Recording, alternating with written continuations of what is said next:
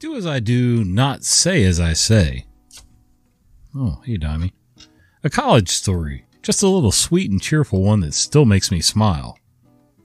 I was looking at the upgrade and renewal of a piece of software for one department and discussing the options with a support agent who was clearly quite young, inexperienced, lots of let me just ask that question for you, let me just ask a manager. And by the end, he so very obviously had someone with him telling him what to say, and he was repeating it parrot like without pausing to interpret. Me, thanks for your advice. So we have the older version licensed at the moment and are looking to upgrade to the newer version. Support agent, small delay. That's great, good to hear. Me, it's required software. We can't not have it, so I believe we've already sent over the details for purchasing and you have that? Support agent again with a small delay. Yes, I see we have that. Me, great. We'll be looking to upgrade as soon as possible for UAT before the new academic year. Support agent with another small delay. Fantastic. Thank you. Me, so I was just wondering if the old version is still licensed for this period and you just need to process our purchase of the new software, is there any chance we could have a trial or temporary license so we can install and present it to the staff straight away? Support agent, with yet again another small delay. Not a prayer, no. Me with a small delay. Mm, no problem. Thanks for all your help. I thought it was kind of adorable. I hope his manager agreed. What's up, everybody? Welcome back to Storytime with Uncle Reddit. My name's John, and this is r slash Tales from Tech Support. Yep, been about a week, maybe two, since I've really uploaded a decent episode, and I can't remember which channel had the last episode uploaded. Uh, whether it was the Tales from Tech Support or Storytime with Uncle Reddit MC. So anyway, uh, it's been absolutely freaking bonkers here. Uh, started showing both channels the remodeling, let's call it that, the destruction of part of my house and rebuilding. Uh, we finally got 99.9% of that done. There's just a little bit of touch up paint to do and, uh, relocated the daycare to the front. And, uh, in another week or two, we will be relocating our bedroom, my bedroom. So this will look completely different soon. Um, not that you see that much anyway. A little bit of a rough texture, you know, landlord cheap wall covering kind of deal with a textured paint and hanging clothes. Uh, yeah, so we're going to relocate our bedroom to the first floor because we're getting too old and, uh, stairs suck. And then we're going to re, we're going to gut this bedroom, tear all this crap out, this, uh, plaster and lath and lack of insulation so we're going to gut this room, re-drywall, re-trim, uh, fix the floors, and move my daughter and son-in-law over here. and then we're going to gut the next bedroom that they came from so that Bubba, Meredith, can move into that room when she comes back from North Carolina, Camp Lejeune. Uh, yeah, we're doing a lot. We're, uh, we're pretty much rebuilding this house on the inside anyway. Not the bones, not the structure we are changing some doorway openings and moving things and shifting. So, uh, yeah. Anyway, like I said, we're about 99.9% done on the current project downstairs between the living room and dining room. Not bad. We got some painting done. Uh, it looks okay. My drywall skills are uh, a bit lacking, but yeah, what are you going to do? You can't win them all. I got good design ideas, good color palettes in my head sometimes the hands just don't want to do what my brain tells them to do. So anyway, all right, let's get on with the rest of the stories and hopefully I can be on a more regular schedule from here on out. Machine gun fire at night? I don't think so, mate. So I was an IT consultant in Singapore supporting some IBM based financial systems software. Usual job is fly in, stay at the Hilton five days and fly out. Pretty great work. Not a job.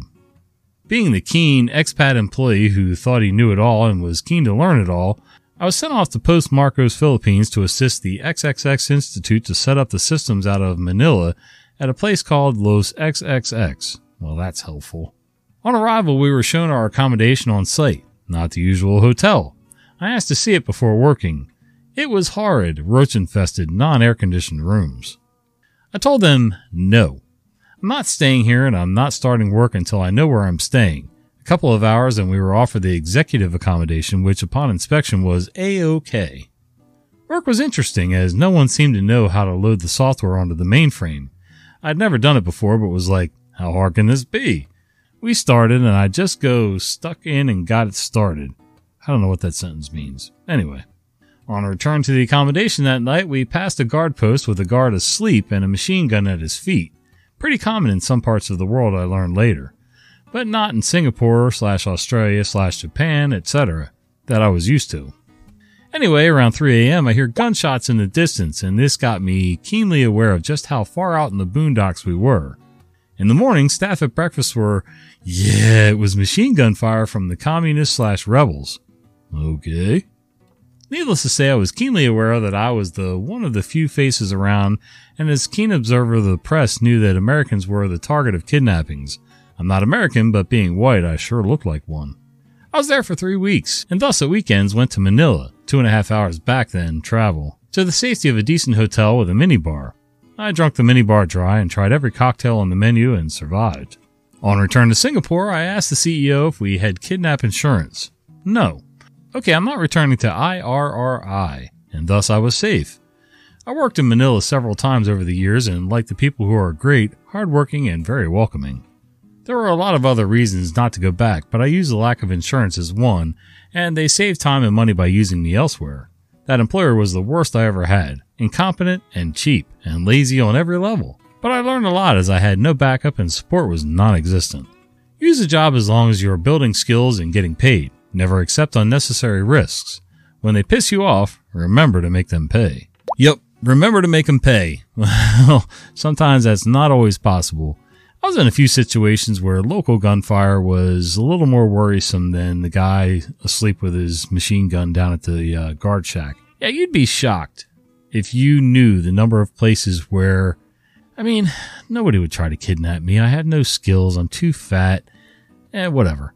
Anyway, but you'd be surprised at how many kidnappings or uh, assaults happen against people who they think are of American persuasion or Western altogether. And, uh, you know, even parts of Jamaica and part of the islands, you go down there, man, let me tell you something. It's not all what you see on the commercials on TV. If you're in a sandals resort, good for you. If you take a tour, an unsanctioned tour outside of the resort, that's on you.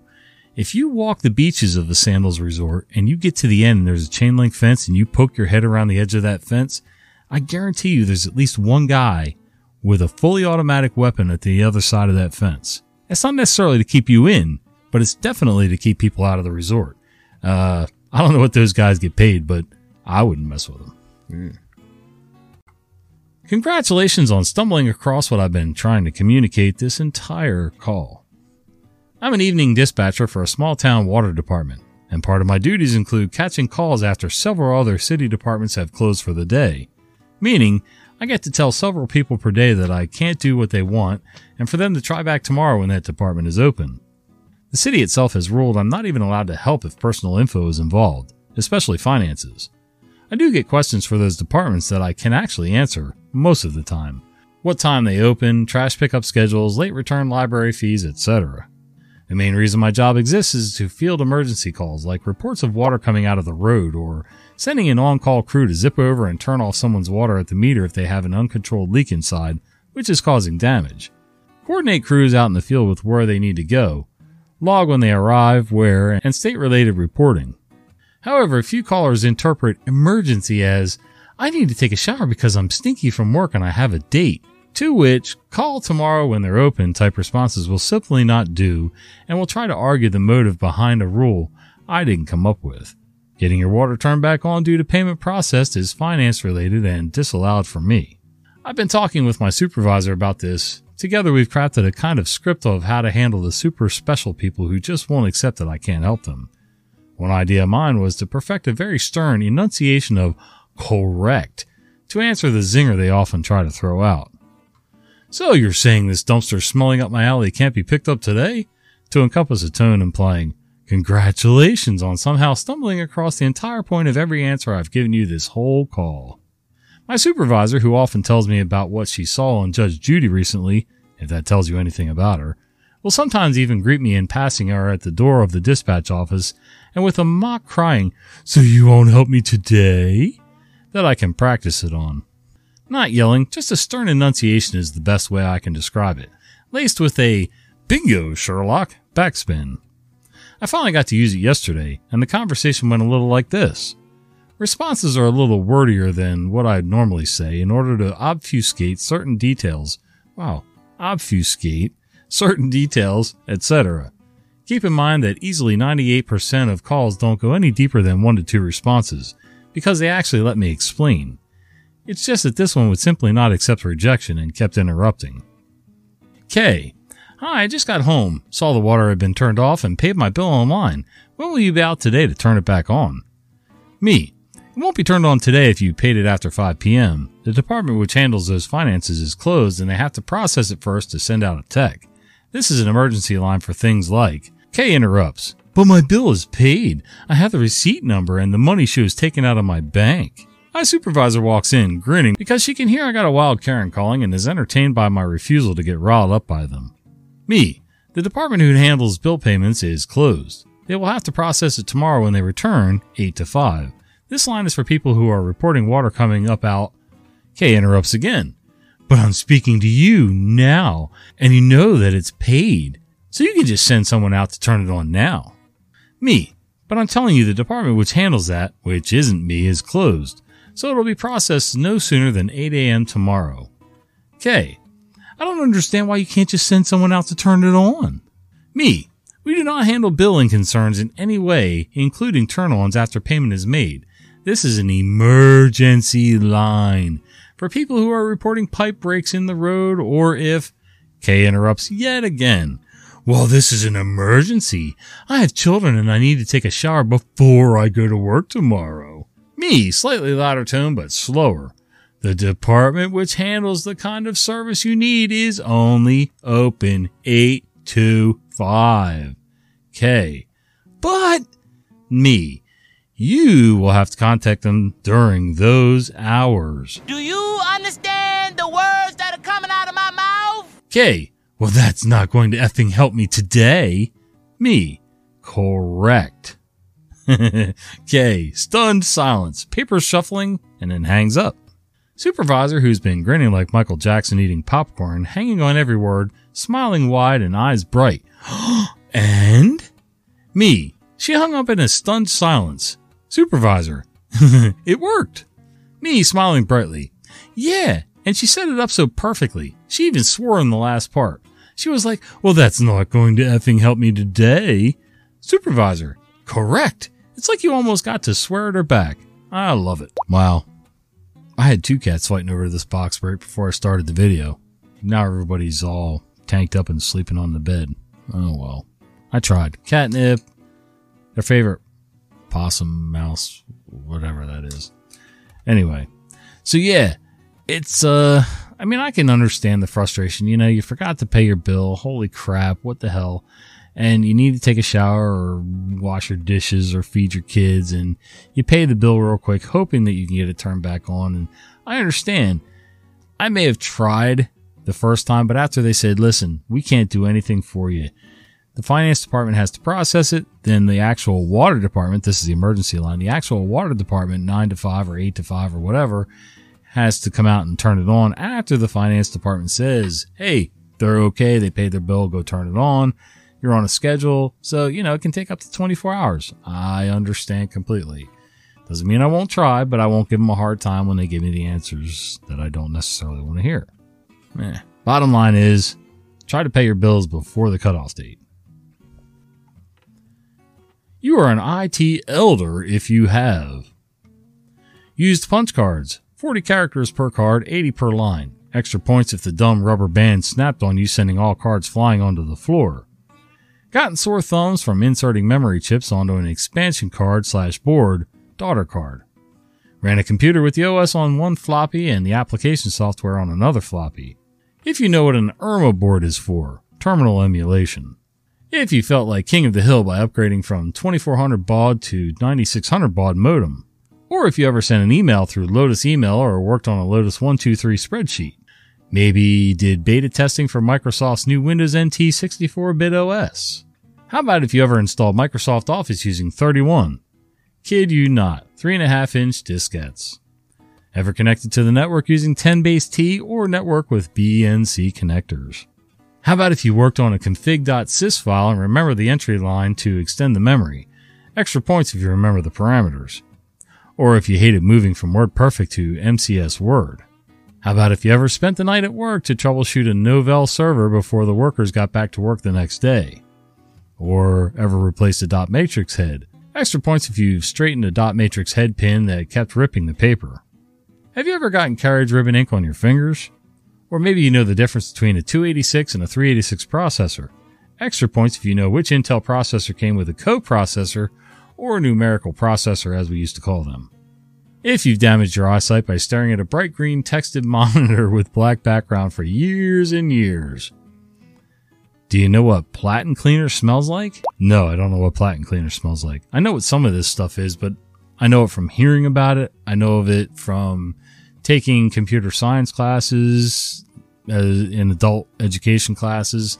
Um, yeah, but to be honest with you, most of this stuff is totally foreign to me. So I guess I'm not an elder, at least not in terms of tech support. Floppy drives are warped. Just read someone's story from years ago that reminded me of when I first started IT in the late 80s. My first IT job was working for a computer vendor that had Fortune 500 companies as clients. I was a field technician in a downtown city back then. One day I was sent to go see this lady that worked at a huge bank. Apparently she would buy five and a quarter floppy drives from us, and they would all warp in a crescent shape within a few days. And these were Verbatim brand, which was the best brand then. So I show up and ask her to show them to me. Sure enough, all her open floppies were warped, nicely stacked on top of each other. Puzzled, I asked her to show me a new box. She opens it and they're perfectly flat. So I ask her to show me what she does when she first uses them. She goes to the storage room, opens a new box. She takes a floppy drive from the box, then takes the labels that come in the box and applies the label to the floppy. But then she takes the floppy drive, walks over to her typewriter, inserts it into the carriage and begins to type out the label on the floppy. Oh my god. oh. It took a lot out of me to not start laughing. I couldn't believe what this lady was doing. After I explained to her what she was doing wrong, she laughed herself and saw her mistake. Floppies and computers were new technologies to us all back then. Okay, it may have been new technology to everybody back then, but how could you not know that something like that wouldn't get warped after driving it through a typewriter where it takes it around this small cylinder, what, maybe an inch, inch and a quarter, inch and a half, maybe diameter at most. And after watching it go through the first few times, I mean, you'd think you would get it. Like, oh, shoot, that thing's bending that disc around. I mean, oh, I don't know. Maybe it's just me. You got to be observant, folks. You've been listening to Storytime with Uncle Reddit. If you enjoy this content, be sure to follow my podcast. I upload new episodes at least three times a week.